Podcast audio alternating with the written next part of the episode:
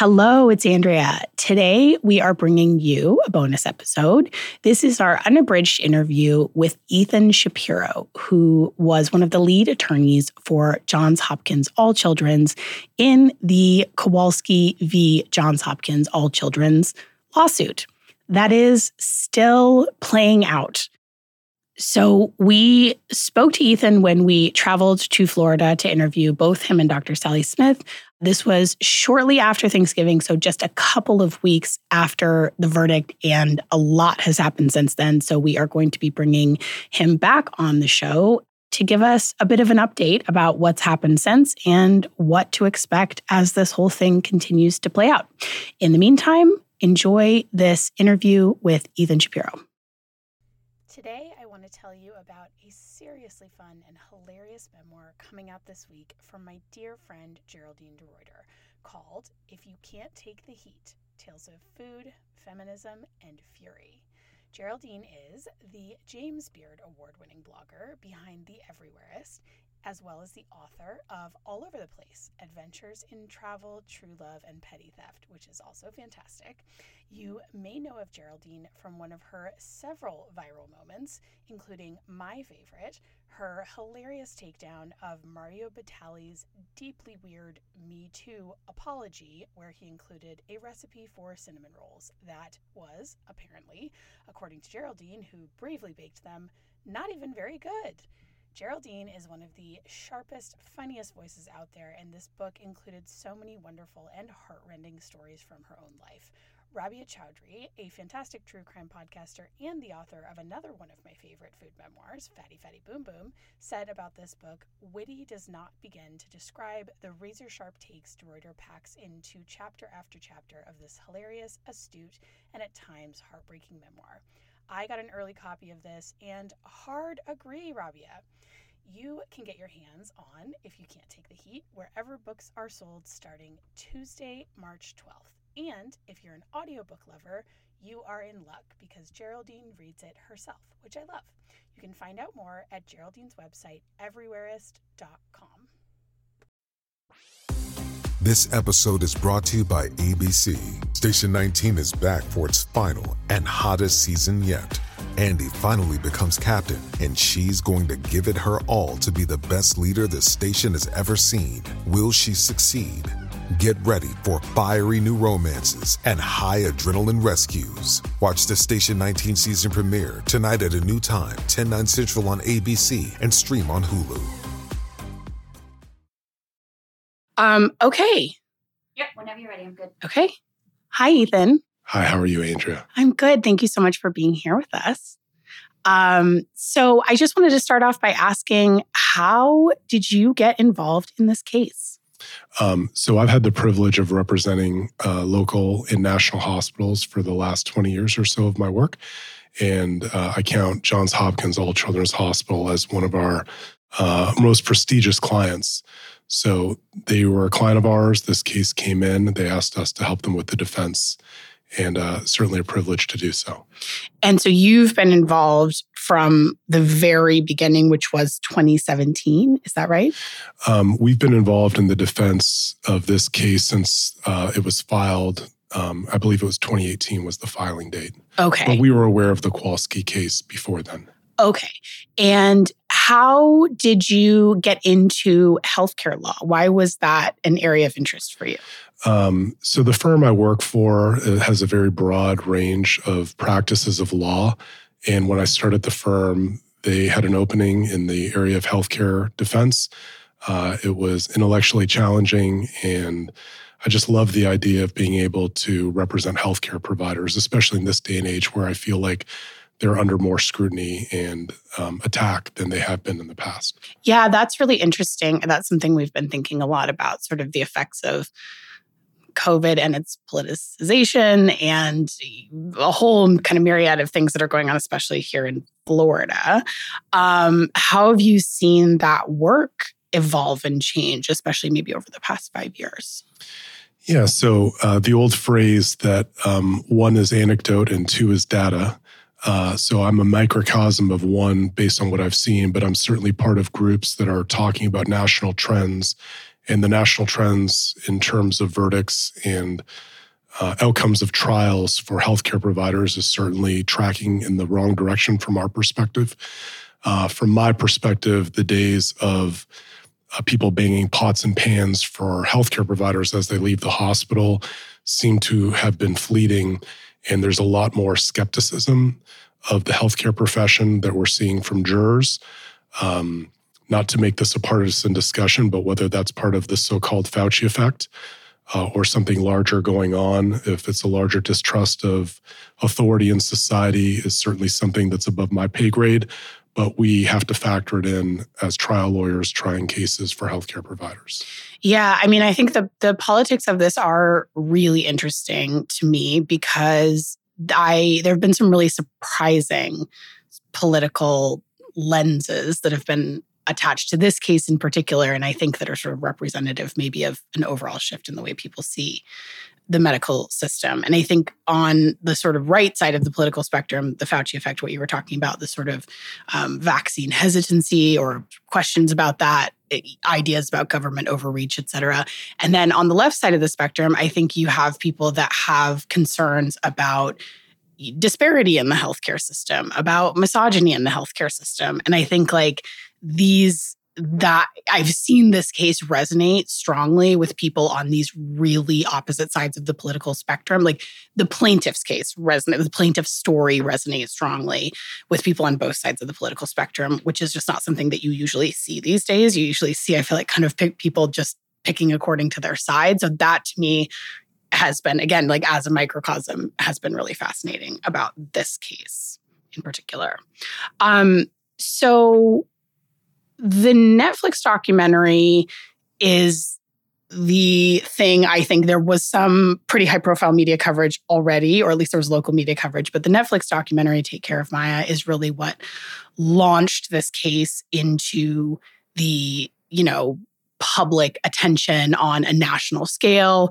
Millions of people have watched that movie. Um, I'm wondering, have you watched it?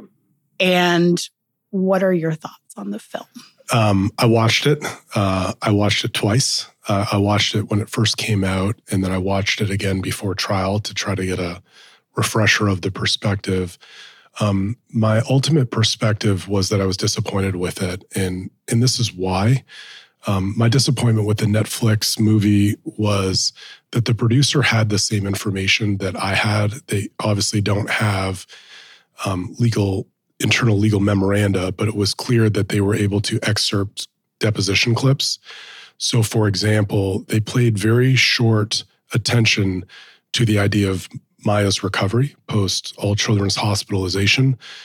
Um, you know, specifically, uh, they excerpted deposition clips from Maya's March twenty twenty-two deposition, where I asked Maya, uh, you would agree with me that you're doing na- better now from a pain perspective uh, than you were prior to going to All Children's. And she, to her credit, answered very honestly, yes, that she's doing better today than she was in twenty fifteen or twenty sixteen.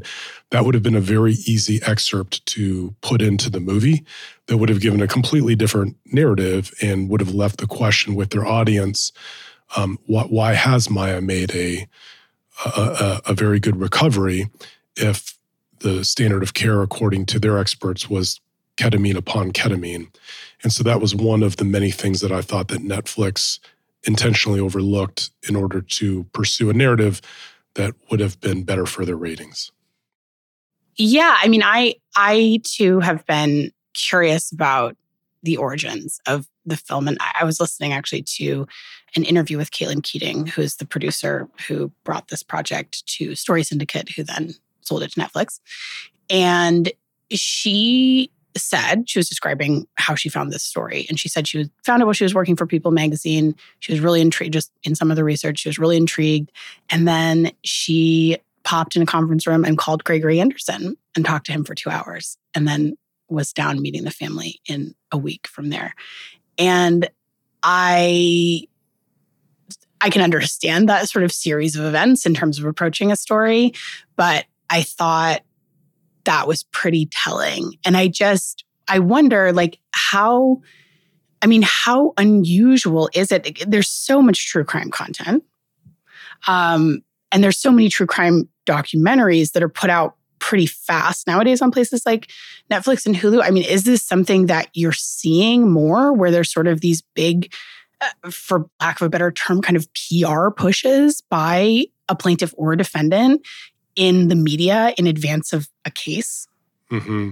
So uh, I, I would have to be guessing, but you know, to your question about whether we're seeing more of this, I think a case like this can set a precedent, and in fact, a very dangerous precedent, specifically in cases involving healthcare providers, because when you look at the asymmetrical warfare that can be waged by somebody uh, like Mister Anderson on behalf of his client, uh, putting this case in the media beforehand, but refusing to sign a HIPAA waiver, so that when news outlets reach out to my law firm and are asking for comment on behalf of my healthcare provider, whether it's Johns Hopkins All Children's Hospital or any of the number of clients that I represent, or that, that anybody representing healthcare providers would have to respond to, we're handcuffed about being able to tell our story to the media without a HIPAA waiver. So, for example, in a case like this, if the Kowalskis want to say X, Y, and Z happened to them at the hospital, I could have irrefutable proof that that's false.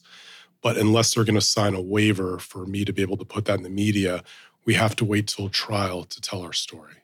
Right, right. And so in this case, before the trial happened, there was already this really, you know, emotionally driven, emotionally affecting narrative.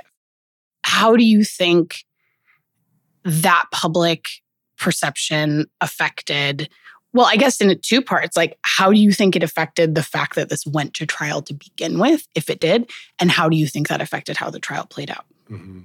So uh, to your question about how this affected uh, the decision to go to trial, a lot of those decisions would be internal, but there was definitely a sense that after the very one-sided Netflix movie came out, that it was important that since we couldn't tell the story in the media because the Kowalskis wouldn't sign a HIPAA waiver, that we'd be able to tell our story with evidence in, in the courtroom. Um, but what was uh, concerning about that process was the fact that we had to wait until the courtroom to be able to tell the story and to be able to tell it with evidence. Yeah. I think, I, I know that a lot of people, because I've heard from a lot of people that are, are really surprised that a case like this, like a civil case like this, went to a jury trial and became sort of this big of a trial. Mm-hmm. Do you think that was because of the publicity, or was it sort of actually maybe on the defense's side, the need to have kind of a public airing? Because in fact, you're right, this is a trial is one of the only ways that you ever know anything about these cases. And I'm just looking at that through the broader lens of like medical child abuse cases, is that the problem with the media is exactly as you said, if the parents don't sign a HIPAA waiver, they can say whatever to the media and all the hospital or the doctor involved can say is no comment. And that is not a fair fight. And so the only way that it becomes public is if there is hopefully a trial, or if there is even, you know, in some cases, like if there's a police investigation, there's stuff you can get. But certainly the best way then to air sort of all the facts is a trial. So do you think it actually was to the defense's benefit that there was a trial?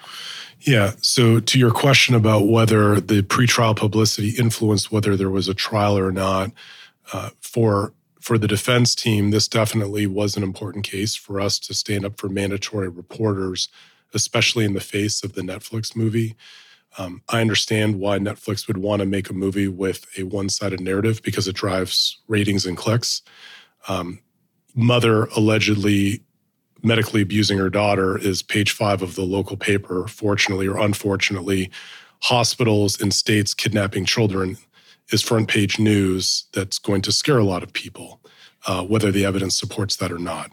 So the fact that that narrative was irresponsibly put out by Netflix prior to the trial and their decision to ignore what they had in terms of transcripts that would have refuted their narrative was something that was important for the defense to be able to refute and to be able to put forth evidence that not only was the uh, medical decision-making based on evidence-based medicine, but the physical outcome for Maya had improved substantially, which is something that Netflix had ignored and apparently intentionally ignored throughout their coverage. Yeah, I mean, I really, I think you're right on with that in terms of what's in it for uh, Netflix. I mean, I think this whole story to me is sort of, it was capitalism all along, because I think outrage does sell. And if you are looking at this case with the appropriate nuance, then you can't get as outraged, right? It doesn't have sort of a hero and a villain the way that the Netflix movie sets it up, where, you know, you have the hospital and in particular Sally Smith and Kathy Beatty being the villains. And then you have,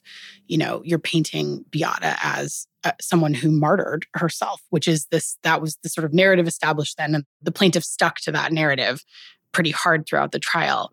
So like, how did you prepare for the trial? What was your approach going in? So this was a very complex medical case in terms of the amount of medical care sought by the Kowalskis on behalf of their daughter coming in. Um, and so our focus on preparation, among other things, was to make sure that we could tell a very coherent timeline. That's not easy to do when you're on the defense side, especially in, in a long case like this where you have to wait weeks to get your story uh, out in order. But our, our focus was to make sure that we had a very good timeline for the jury to understand that by the time the Kowalskis had presented to All Children's Hospital in October of twenty seventeen, for example, Maya hadn't walked, according to their testimony, in over a year, uh, that other providers had raised red flags.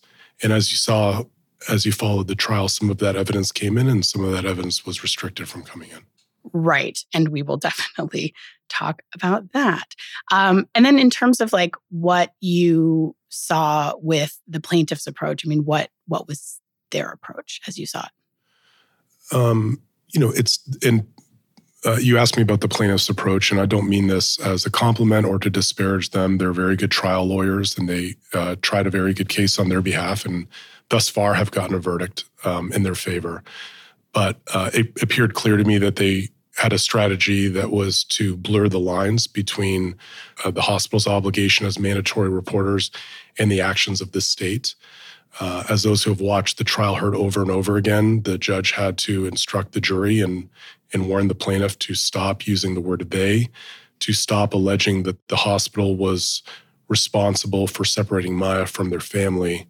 Uh, but that appeared clear to the defense that that was part of the plaintiff's theme in order to blur those lines. So you were talking about your preparations going into the trial. And of course, during the trial, the judge makes directed verdicts and, you know, the plaintiffs and the defense can make motions. So like a lot, the, the rules change basically as the trial is evolving. Um, and there was a huge one that happened, I believe, right in the middle between the plaintiff's presentation and the defense presentation about what evidence could be allowed in with regards to medical child abuse. So what happened with that part of the trial? The part of the trial where the court made a decision about what evidence could come in regarding medical child abuse was obviously very monumental. Um, the court ultimately ruled that evidence of medical child abuse was largely irrelevant to the proceedings in this case. Uh, the court laid out its reasons why. The defense disagreed with those reasons in real time. Um, and to the extent that influenced the jury, we'll never know for sure because we didn't have an opportunity to uh, talk with the jurors individually, at least at this point. What were the reasons that the judge gave? The judge ultimately decided that this case was more about medical malpractice and how Maya was treated at the hospital, and believed that the allegations of medical child abuse had been disposed of by a grant of statutory immunity, which from the mind of the defense was partial at best. What does that mean? So the court tried to respect the statutory immunity that mandatory reporters are afforded in Florida by saying uh, in general that we're not liable for the phone call and therefore... The phone call to the D C F hotline. Correct. And so if All Children's providers cannot be sued for the phone call, then in the court's mind whether uh, there was a good faith basis for it, meaning whether there was evidence of medical child abuse was no longer relevant for the jury's consideration.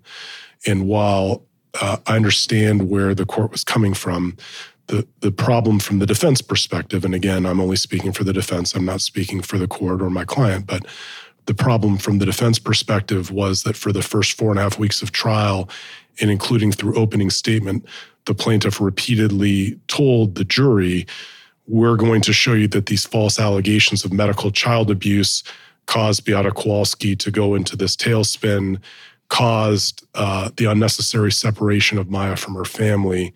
So the jury had heard from the plaintiff that these were unsupported allegations, but when it came time for the defense to put on evidence that would support that if the medical provider's decision-making, uh, the court found that that was no longer relevant to the case. Yeah, and it was shocking to watch that moment in trial. I didn't even absorb it while I was watching it because I think I was saying, surely he can't mean, and and indeed um, he did.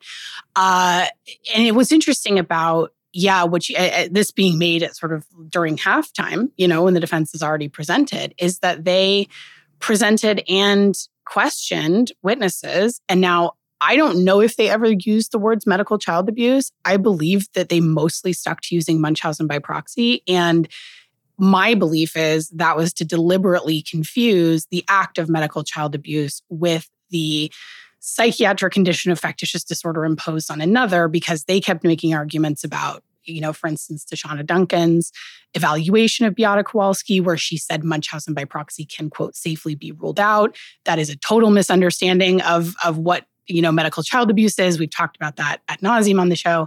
Um, And then Anderson was asking people questions about their knowledge of the D S M five. And, you know, I thought Doctor Sally Smith did a great job of like delineating, like, listen, there's a psychiatric disorder, what we're looking for, what my job is to look for in the medical records is medical child abuse. And it is a medical issue. And, you know, that suspicion of medical child abuse affected every single action that happened after. And so without that, it's like the narrative doesn't make any sense if you don't have that piece. I really, watching the court's decision in there, I just thought, I don't think this judge understands what medical child abuse is. And the fact that he said at one point, I think we can all agree that Beata wanted the best for her daughter. And I just sort of felt like, I don't think that we all agree on that based on the evidence in front of us. So yeah, I mean, I that that decision was so baffling. I mean, how how did that ruling, I mean, what was that like trying to like sort of reformulate your strategy with that sort of like cannonball in the, you know? So without commenting specifically on um, the rationale of the court and why the court decided uh, what the court decided, of course, the court is trying to decide issues in good faith, and Uh, we have an appellate court that will decide whether those issues were decided correctly or not. We had a great quote from a trial lawyer who we, and trial consultant that we interviewed this season. And he told us that, you know, what you see in trial is one thing. And then that's like when trial ends for the day, that's when the workday begins. And so I wonder just from your perspective, like how, how was, I mean, this must have been a grueling nine weeks because there was just so much happening every day. I mean, what was what was that what was that like to sort of, I mean, maybe especially on that day, right? When you have that ruling and now you're going back and trying to like sort of re-strategize without a pretty, what I imagine was a pretty key piece of the puzzle, because I saw in the pretrial hearings, you know, you were going to have like Mike Kelly testify, uh, who would have been testifying presumably, I mean, I know him and his specialty, like presumably testifying specifically about medical child abuse. So, I mean, what was that re-strategization period like? So the, the defense always remained focused on the care that was provided to Maya at All Children's Hospital, which we believed was, and still believe, was based on evidence-based practices. Uh, we remained very proud of the fact that within a week or so, we were able to wean Maya off of some of what we thought were dangerous and unnecessary medications. In terms of your question about reconfiguring trial strategy, the uh, trick of being a trial lawyer is that you have to adapt to rulings, some that go in your favor and some that don't go in your favor. Um, but all that being said, there definitely was a defense strategy that was muted to some point by rulings that we'll have to find out if they were made properly or not based on appellate decisions. And just to expand on that a little, um, you know, we were able to proffer the testimony of Sally Smith to some degree in front of the jury. Uh, a proffer is uh, what the attorneys put on the record outside the presence of the jury. So to give you a real simple example of what a proffer means, let's say you have a situation where two cars collide at an intersection and three witnesses say that the light was red and that driver Shapiro was responsible. And one witness says that, that the light was green and driver Smith was responsible. And the court ultimately decides that the person saying driver Smith was responsible is an unreliable drunk and uh, and has prior convictions for perjury, and therefore where that person was standing is unreliable and is not going to come into evidence. And so the plaintiff stands up in closing argument and says, driver Shapiro is clearly liable for this. All three witnesses said that the light was red and he ran it. Well, what I can do is put on the testimony of the person who said the light was green outside the presence of the jury, so that that way I can have that testimony on the record. Were you at the intersection? Was the light green? Were you standing? Was it lit where you, where you were standing? Were you sober at the time? So that way I have a record I can then bring to the appellate court and tell the appellate court that I was prejudiced at my trial because I had competent testimony from an eyewitness that said the light was green when I approached the intersection. And if I don't proffer that testimony, if I don't put that on in the record, then I don't have a record to go to the appellate court and say there was competing evidence that the judge excluded. Ah, okay. That's really interesting. And just just as a point of clarification for me, how is that different than a previous deposition? Because you, on both sides, were taking depositions for years in the lead up to the, this trial. So is a, a proffer is different in that it happens during the trial, even if it's not in front of the jury? So crash course one oh one on depositions I'm versus... I'm a lawyer now. Yeah. No, it's this is these are great questions. So um, Florida's probably very similar to most states, but testimony at depositions is very liberal, meaning what you can ask somebody at a deposition goes far beyond what is admissible testimony. Okay. So uh, you can ask somebody a lot of questions at a deposition that may not be admissible at trial. And the the test um, for admissibility at trial is much more narrow. So um, you would have to ask an excellent appellate lawyer this question. But in general, just because it's in a deposition doesn't necessarily mean it would be admissible testimony at trial. So uh, typically, lawyers, to have a safe practice, if they want to have something in front of an appellate court, you would want to proffer it at trial. Uh, but certainly there could be deposition testimony that may fit that definition as well.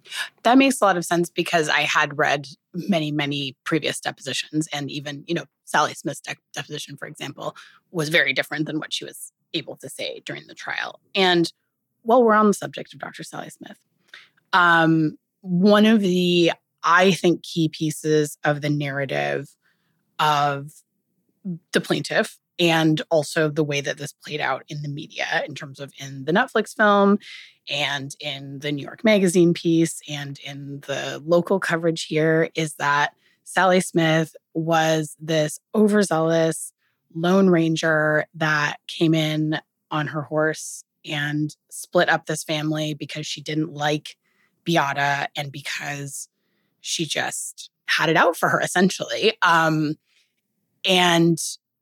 That is not what we saw play out with the defense witnesses. So can you tell us, in fact, was Sally Smith a lone actor? Uh, your question regarding Sally Smith is an excellent one. My firm did not represent Doctor Sally Smith in this trial. Uh, we have not represented her in the past. So her attorneys would be able to answer specific questions. Um, or perhaps she could answer some of those questions.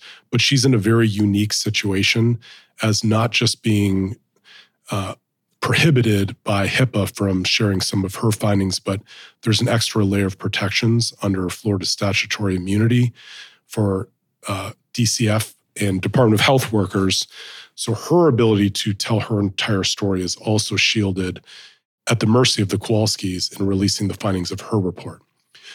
To your question about whether Sally Smith is a lone ranger or whether her findings were corroborated by multiple other providers, you would find that answer in her very detailed report, which uh, which really was the essence of the dependency action. And what you do know in terms of your investigative reporting was that a judge in Sarasota County did find Maya in imminent danger of necessary shelter at All Children's Hospital based in in uh, in totality on Doctor Smith's report. You know, the this series of events as the Kowalskis presented them in the film and in the media was that both Doctor Smith and the hospitals at Johns Hopkins really were just put off by Beata, that they didn't like her. They found her demanding. They don't like Polish people, et cetera. And that that was why this report was submitted. And then there was sort of a piece about they submitted an initial report that wasn't detailed enough, that got rejected, and then they resubmitted one that was, was detailed enough. And it's sort of playing it as though, oh, it was just this brief interaction with Beata that raised the flag. And in fact, well, that might have been the thing that raised the concern. We heard from so many different providers, from so many different institutions. I mean, specifically, we heard from a lot of people from Johns Hopkins. We also heard from people from Lurie Children's in Chicago. We heard from a bunch of people from Tampa General and a few other places as well. And you just hear so many different providers on the stand telling a very similar story. You know, you have these details of the suspected conversion disorder, which is never mentioned in the film, never mentioned in the media reports, and interestingly, was never mentioned, at least from the parts that I read, in Beata's blog as a possible diagnosis. And you have all of these different providers saying it. They're all saying the same things about inconsistent nature of her symptoms, just painting a really remarkably similar picture. To me, watching this, it was such a clear picture.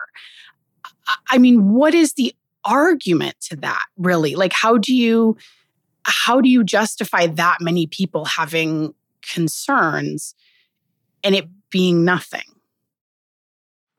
So your question about how do so many healthcare providers across multiple states, across multiple times, arrive at the same conclusion, uh, specifically their diagnoses. And I think that's one of the things that the defense was trying to focus on, was that this is not a multi-state conspiracy against the Kowalskis, that this was uh, very clearly a number of physicians at world-class institutions, whether it's Lurie Children's Hospital, Tampa General Hospital, Lee Memorial Health System, and Doctor Mendez, um, including the providers at Nemours Children's Hospital, that were also talking about evidence-based approaches to medicine. This is what we mean about standard of care. What, what do similar, similarly reasonable, prudent physicians believe is a diagnosis? And uh, the fact that a number of physicians came to the same conclusion was something that the defense felt was very compelling in our argument to the jury that this was proper medical care given to Maya Kowalski. So to your question about Doctor Sally Smith being the head of the child protection team and her role versus that of the medical providers, both at All Children's Hospital and uh, at Lurie Children's Hospital or Tampa General Hospital or anywhere, this is a very important distinction, because what a mandatory reporter does is report what they believe is a reasonable suspicion of medical child abuse or neglect. It's then up to the child protective team to decide whether to investigate it, how far to investigate it, Uh, to compile the evidence that they have either in support or not in support of a potential allegation of medical child abuse, and whether that should be uh, put together in a petition to petition a judge of local competency to intervene on behalf of the child. And So this case was a very important case for mandatory reporters, and and uh, not to be dire, the, the verdict is is a devastating blow to mandatory reporters locally and nationally. And I know that you represent some other hospitals. When the verdict came down, what were you hearing from other clients that day? It's a devastating verdict for mandatory reporters, and here's why. The the part that shocked me diving deep into a case like this was how many children across the country are abused or neglected, wittingly or unwittingly, um, whether they're born to drug-addicted mothers in the neonatal intensive care unit, whether they are brought in um, and one spouse is intentionally, you know, physically abusing a child, or whether it's a case where parents believe they're pursuing the right course of therapy, but it turns out to be one that's dangerous and unnecessary. Hospitals are often the place where this is picked up. And hospitals are often seen by the courts, not just in the Tampa Bay area, but across the country as a place of safe refuge. What do hospitals do now? If a hospital can be sued by an aggrieved parent who has their rights uh, abridged or taken away by a court, and then can turn around and sue a hospital for making the call, or can turn around and sue the hospital for receiving medical care that the hospital believes is unnecessary and dangerous, and says, no, we're not going to put in a pump that we only put in terminal children. We're not going to give ketamine at levels that are two hundred times evidence-based medicine. If, if a hospital can be held liable for an aggrieved parent, then the grand bargain that the government has made with mandatory reporters has been shattered. If you're going to tell a mandatory reporter, and, and Andrew, to be clear, we're not just talking about healthcare workers. These are police officers, firefighters, Cub Scout leaders, journalists, uh, teachers, crossing guards. If you're going to tell them that we're going to prosecute you for a felony, for failing to report a reasonable suspicion, but if you report it, that we promise you, you can never be prosecuted, you can never be held liable in a civil court for the phone call. Well, what happens when a verdict comes down where, where a trial court allowed a hospital to be prosecuted for the suicide of a parent who was upset that a trial judge, acting on the report of Child Protective Services, not the hospital, but Child Protective Services, And, and the mother, in response, ends up harming herself as a result of being separated from her child? What happened to that bargain to mandatory reporters? Your question to me about what's the reaction from the healthcare field, uh, it's trepidation, um, it's fear. Can mandatory reporters still carry out their function, knowing that an aggrieved family can seek a verdict that could financially paralyze that hospital or healthcare provider from carrying out their local mission in the community? Without a legislative fix to this, uh, the forty, fifty years that have been built on mandatory reporting are going to be destroyed by this verdict. And I, I don't mean to be that dire, but it's true. Yeah. I mean, I think, you know, it's been very interesting. I, I really came out pretty strongly that that was my feeling about this verdict, that it was going to inhibit reporting and endanger children. And I got some responses from that. And people said, oh, you're fear-mongering, and et cetera. And I, you know, I think in, there's some places where people see this as a win for parents who have legitimately medically fragile children, which I, I can be very clear at this point, having seen what I've seen, I do not believe that includes this family. I think this was, in my opinion, this was very clearly a case of medical child abuse.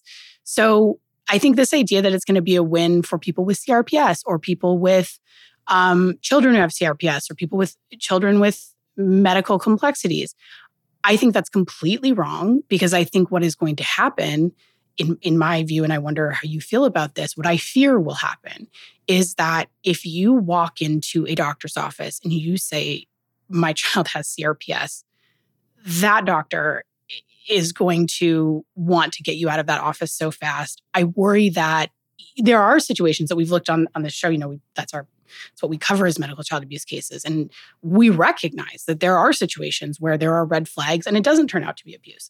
I worry now that a red flag is going to get you shuffled out of that office so fast because nobody wants to end up as the next villain of a ne- Netflix film and be sued and have that liability. So I actually fear that this could create additional barriers for people who do need care because it's created such a like, fear within, a legitimate fear, not fear-mongering, a legitimate fear within providers about what could happen to them if they end up with an abuse case on their hands. Mm.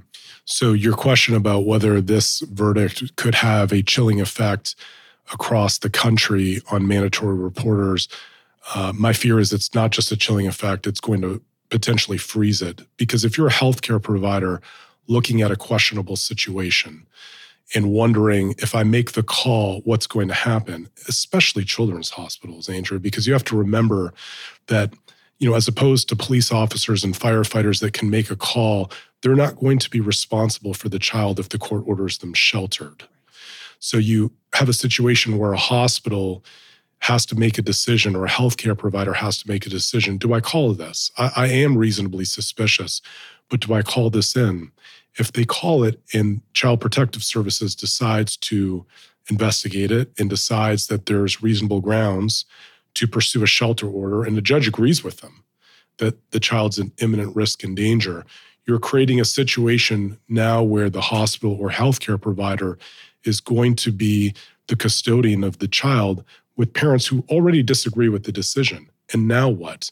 What if you end up in a situation like with the Kowalski family where, you know, after All Children's Hospital successfully weaned Maya off what they thought were unnecessary and dangerous medications, uh, we're in a position where they say to the court, we're ready to transfer the child, but but the, the, the state and the dependency court and the family can't agree. And it goes on and on and on. And, and when you look at what can happen in a situation where the parties can't agree on where a child can be discharged to, the hospital can face tremendous exposure, even though they do not have control over the decision for discharge.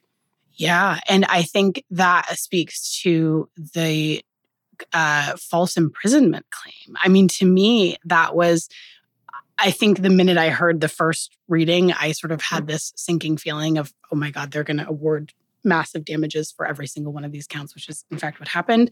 And one of the counts was false imprisonment. And I think this was one of the more confusing counts to absorb as it was playing out in trial because it got shortened to a certain time period. And there was sort of these questions about what happened. But you laid out um, in your closing a really, and I, Uh, because I've spent so much time with this documentation, I, I appreciate the effort that went into your slides and the way that you organized the story, because that was just no small feat with so many different doctors, so much different medical testimony. But you laid out what happened during that period of time. Can you walk us through those several days that had to do with the false imprisonment charge and what the evidence shows us, what the documentation shows us about what happened during that period? Mm-hmm. So the evidence regarding the first few days of the hospital I thought were very compelling for the defense. Uh, the hospital recommended a weaning schedule for Maya, and we have ample evidence that the family agreed to that schedule. Uh, and it wasn't just one doctor or one healthcare provider that documented the family's agreement with the weaning schedule. It was several across several different specialties and across several different units from the emergency department to the I C U and so forth. Um, again, you know, we feel confident that when the evidence is weighed and reweighed by the trial court and eventually the appellate courts, that uh, they'll come to the same agreement that there, there was nothing approaching a false imprisonment and that the family agreed to a, a very evidence-based approach to a plan of care. Okay. And then Jack Kowalski claimed on the stand that they had tried to leave the hospital and that he was told that the hospital would call the police if they did that. Is there any corroboration for that We heard Mister Kowalski testify that uh, he was told he was threatened by an armed security guard with arrest. All Children's Hospital does not have armed security guards at care planning meetings. Uh, that was a piece of evidence that we felt that we could adequately refute, uh, did adequately refute, and we're confident in our appellate rights on that point. And in fact, there was also an email from Beata Kowalski that she sent to Jack saying that someone, I believe that, I mean, I can look it up, but the, I believe she said they accused us of trying to leave against medical advice, and that's a lie. So even she is saying we did not attempt to leave. We we had... Um, documented evidence from Beata Kowalski as late as October eleventh that they had agreed to stay, uh, that they had agreed with the plan of care. We also have additional evidence that didn't come in about uh, Mister Kowalski praising Doctor Elliott, who was one of the pain management specialists, uh, and, and his role in the case. So again, in real time, we have uh, very good evidence that the Kowalskis agreed to the plan of care at All Children's Hospital uh, up and through when the court sheltered Maya Kowalski on October thirteenth, finding that her release back to the family presented an imminent danger to Maya. Well, and I thought one of the most compelling pieces of testimony was from Nurse Thatcher. So Nurse Nurse Thatcher had a conversation with Beata, and they were talking about, as you said, this weaning process. And obviously, you know, this sort of back and forth had begun with Beata requesting an extremely high dose of ketamine. And Beata made a statement to Nurse Thatcher that if they weren't able to get that medication there, then she might as well just consult hospice so that Maya could finally die, because she didn't deserve to live like that anymore. And hearing Nurse Thatcher talk about that and her reaction to it in the context of having dealt with families who had to put their children in hospice. I mean, to me, that is just a very chilling piece, especially in light of what came out throughout the course of the trial about previous conversations about hospice, about previous conversations about Maya being terminal. Um, and I always think, you know, I'm not sure that a lot of people appreciate what could have happened if they'd allowed them to leave. Because to me, Beata was saying, this is what I'm going to do. Why wouldn't they take her seriously? I, I can't, I, I don't know. There are several things that happened in this trial that I cannot imagine how people brushed off. That's one of them. The other one, and I think this is sort of, maybe this didn't click into piece because the defense was barred from putting it in the context of medical child abuse. But, you know, one of the things I went into the trial trying to keep an open mind about it, I'm very aware of all my preconceived notions with this subject matter. And so I, I thought, you know, it isn't, if Maya truly has C R, has this diagnosis of complex regional pain syndrome, that does not negate the possibility of medical child abuse. That's a really common misconception. Like, oh, if you find a real diagnosis, that means there's not medical child abuse. No, it can be exaggeration. It can be improper treatment. It can be all kinds of other things. But I was trying to keep an open mind about maybe she really does have this.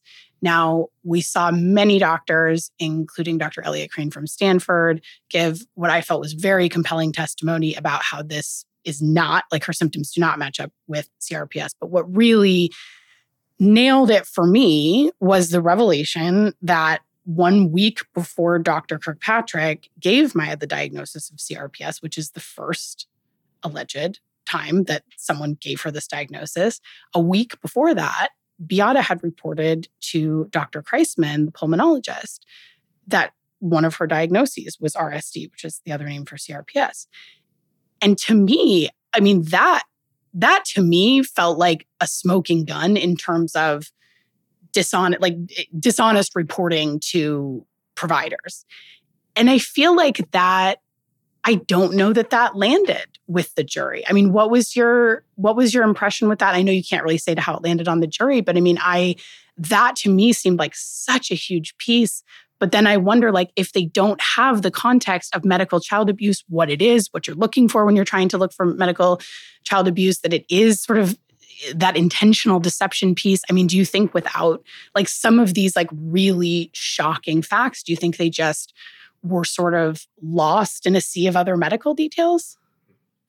So your question in terms of what factors did the jury discount versus what factors did the jury latch onto are tough to say without uh, me being able to have a full interview with the jury. I certainly think it affected the jury that they were told from opening argument all the way through the plaintiff's case that, quote, they, unquote, separated Maya from her family, uh, conflating the actions of a mandatory reporter who makes a phone call with those of the state, with those of the child protective team, with those of uh, a judge sitting in competent jurisdiction in the state of Florida, finding that Maya was at imminent risk of harm. I think that the uh, ability of the plaintiff to throw all of that together and blame the hospital for the separation of Maya is the best explanation I can give you, Andrea, as, as to why the verdict came. Um, your, regarding your question of uh, the diagnosis uh, of C R P S first coming from Beata Kowalski through um, a friend of hers who had a daughter of C R P S and not through a medical doctor at the front end is, is sort of the question that you had asked earlier, you know, does Maya have C R P S or not? I'm not a doctor. I'm not here to answer that question for you. But what the defense was focusing on was the fact that, you know, as recently as Tampa General, and you heard from a lot of their providers, their belief that if whether Maya had C R P S, whether Maya had conversion disorder, or whether Maya had some other type of amplified pain disorder, the cure for this, uh, if you will, was perseverance, physical therapy, occupational therapy, uh, pain medicine when needed to get through the therapies, and that if that course of evidence-based medicine was followed, that Maya would recover. And what you saw after Maya left All Children's Hospital, really throughout her All Children's Hospital hospitalization, was that once she got off of the unnecessary and dangerous medications and focused on her therapies, uh, she recovered. She recovered to the point where she was back in school within a year. You heard her exercise regimen. Uh, it was a testament to her perseverance, but it was a testament to what evidence-based medicine could do for her. And the fact that um, when you follow a reasonable evidence-based medicine approach and not one that involves, you know, uh, incredibly large amounts of ketamine. Given under pretty improper circumstances, too. I mean, I think that was one of the things that really struck me when they sort of talked about, when the various witnesses testified about Doctor Kirkpatrick and Doctor Hannah, is that they were giving this in a non-hospital setting, that their monitoring was below the standard of care, as Doctor Crane said, and that this was just not like both it was unsafe in the levels, but also in in the way it was being administered. And I, I think that, yeah, I, that, that struck me too, listening to them talk about that.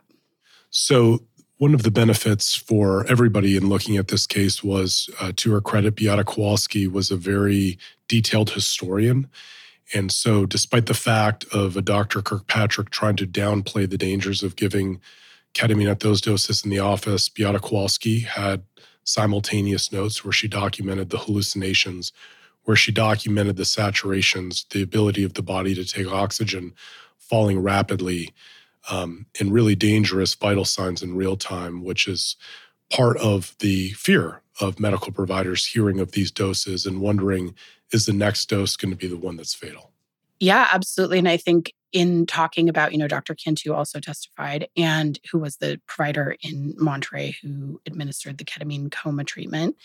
And I I thought it was um, a bit mind-shattering to hear them sort of try and, what I felt, downplay the risks of that procedure. And there was this question of the like fifty percent chance of death, which is what Doctor Kintu testified he told them. That's recorded in Beata's recollections of it via the blog that she kept on behalf of Maya.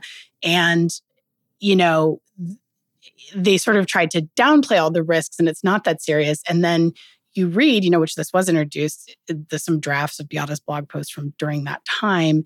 And they're very specific. They're very medical. They talk about dosages. They talk about specific reactions and symptoms. And it sounds so harrowing. I mean, it, it sounds harrowing and terrifying. And even, I will say, you know, listening to the some of the audio Beata recorded of Maya right before that procedure that was included in the Netflix film, she sounds terrified. And yeah, it just really... um. It, It's hard to square. It's hard to sort of And I think you do. I mean, without Beata here, it, it's hard. But then also she did leave quite a record. I have the sense that part of the reason people are able to sort of villainize hospitals, different ideas on different sides, but I think many people have had bad experiences with the healthcare system, as it were, from insurance or specific doctors or what have you. And I really like that your colleague, Mister Hunter, when he presented in his opening, you know, made this analogy of like a hospital's not just a pile of bricks after all.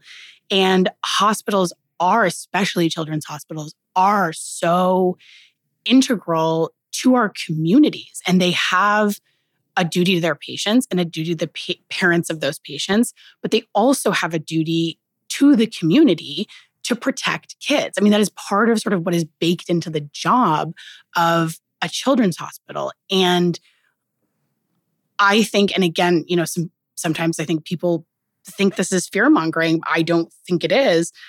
I mean, do you think that people have a sense of how catastrophic the ramifications of this verdict on that role as children's hospitals being a place where children can be kept safe really is?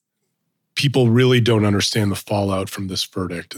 You have to remember that, you know, everyone goes to medical school, but it takes a certain type of soul to then dedicate themselves through residency and fellowship training to caring for those who can't talk, uh, those who who sometimes can't even tell you their own symptoms, uh, and in a very heart-wrenching area of medicine, caring for the sickest and most vulnerable. And now we're going to potentially muzzle those people and tell them that the bargain that we made for them, that if you have a reasonable suspicion of medical abuse or neglect, witting or unwitting, again, it doesn't have to be a situation where a parent is intentionally hitting or beating a child. It could be where a parent is misguided and not taking immediate medical advice.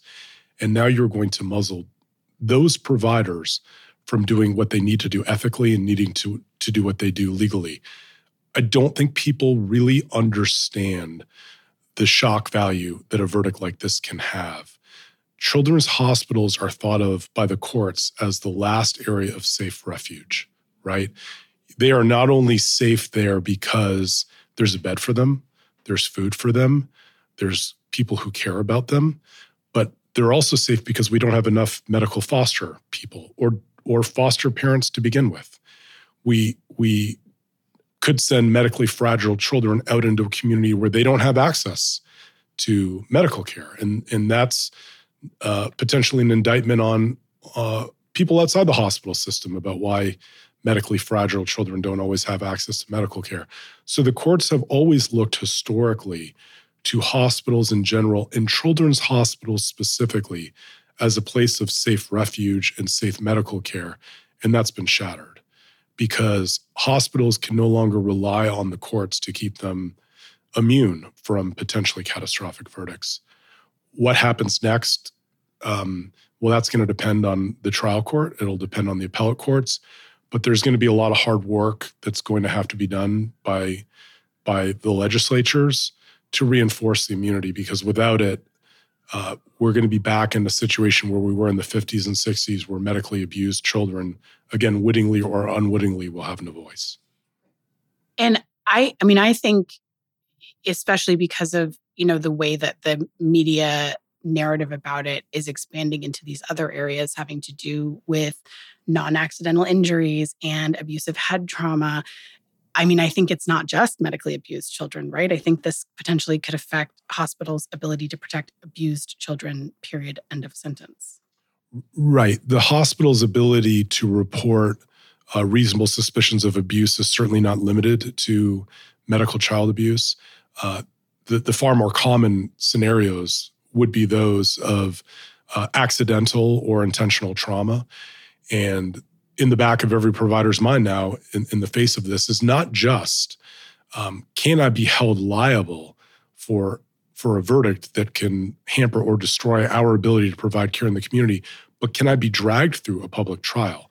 Can I have a documentary made about me, um, you know, both by a, a huge filmmaker or even in the local paper that could destroy my reputation? Can I have a social media mob enraged against me? And, and it's very human to think twice before you pick up the phone and make that call. And so again, what's been left of the bargain that the state and the government has made with mandatory reporters, their promise of immunity, when that can be shattered? I would leave you with this question, especially healthcare providers who can't tell their story, especially healthcare providers that are limited from saying, here's what I know and here's what I documented in my medical record that required me to make that phone call. I can't release that without violating a HIPAA law. So healthcare providers are uniquely penalized for being told you must make that call, but if you do, you, you have no way to defend yourself in the court of public opinion until trial, and you may be left with a weakened defense if you're forced to go to trial. So right at the end of the trial, the defense put forth a motion to remove juror number one. Why was that motion filed? Uh, the basis for our motion to remove juror number one is laid out at more length in the motion than I can possibly describe in your podcast. But an essential tenet of our jury system is to have jurors that come in fair and impartial and to keep their impartiality until the defense case is put on. And we had a concern based on some of the questions that had been laid forth, uh, whether uh, this particular juror had been able to satisfy that obligation. And then there was a motion filed last Wednesday requesting a new trial because of the conduct of this juror that was discovered sort of during the trial and after the trial, and also involved his wife's social media activity. Can you just kind of give us briefly what that motion was about? Um, Andrew, it's a lengthy motion that is fairly detailed in terms of the basis for it. But again, uh, it emphasizes the importance of jurors, especially in cases of high profile, cases where there's a lot of media activity, to ensure that the universe of their information is only that which is coming through the trial court. And as we laid out in the motion, we had concerns whether that was being followed. And just for you, is this the first trial that you've done that's been on quite this big of a public stage? Uh, yes, this is definitely, uh, from a personal perspective, um, one that I've been involved in that had this much pretrial publicity and publicity during the trial. What's that been like for you? So personally, I'm able to compartmentalize a lot of this and really try to focus on the importance of this case. Uh, and again, the importance of standing up for mandatory reporters and their ability to report child abuse, uh, suspected, real, witting, or unwitting.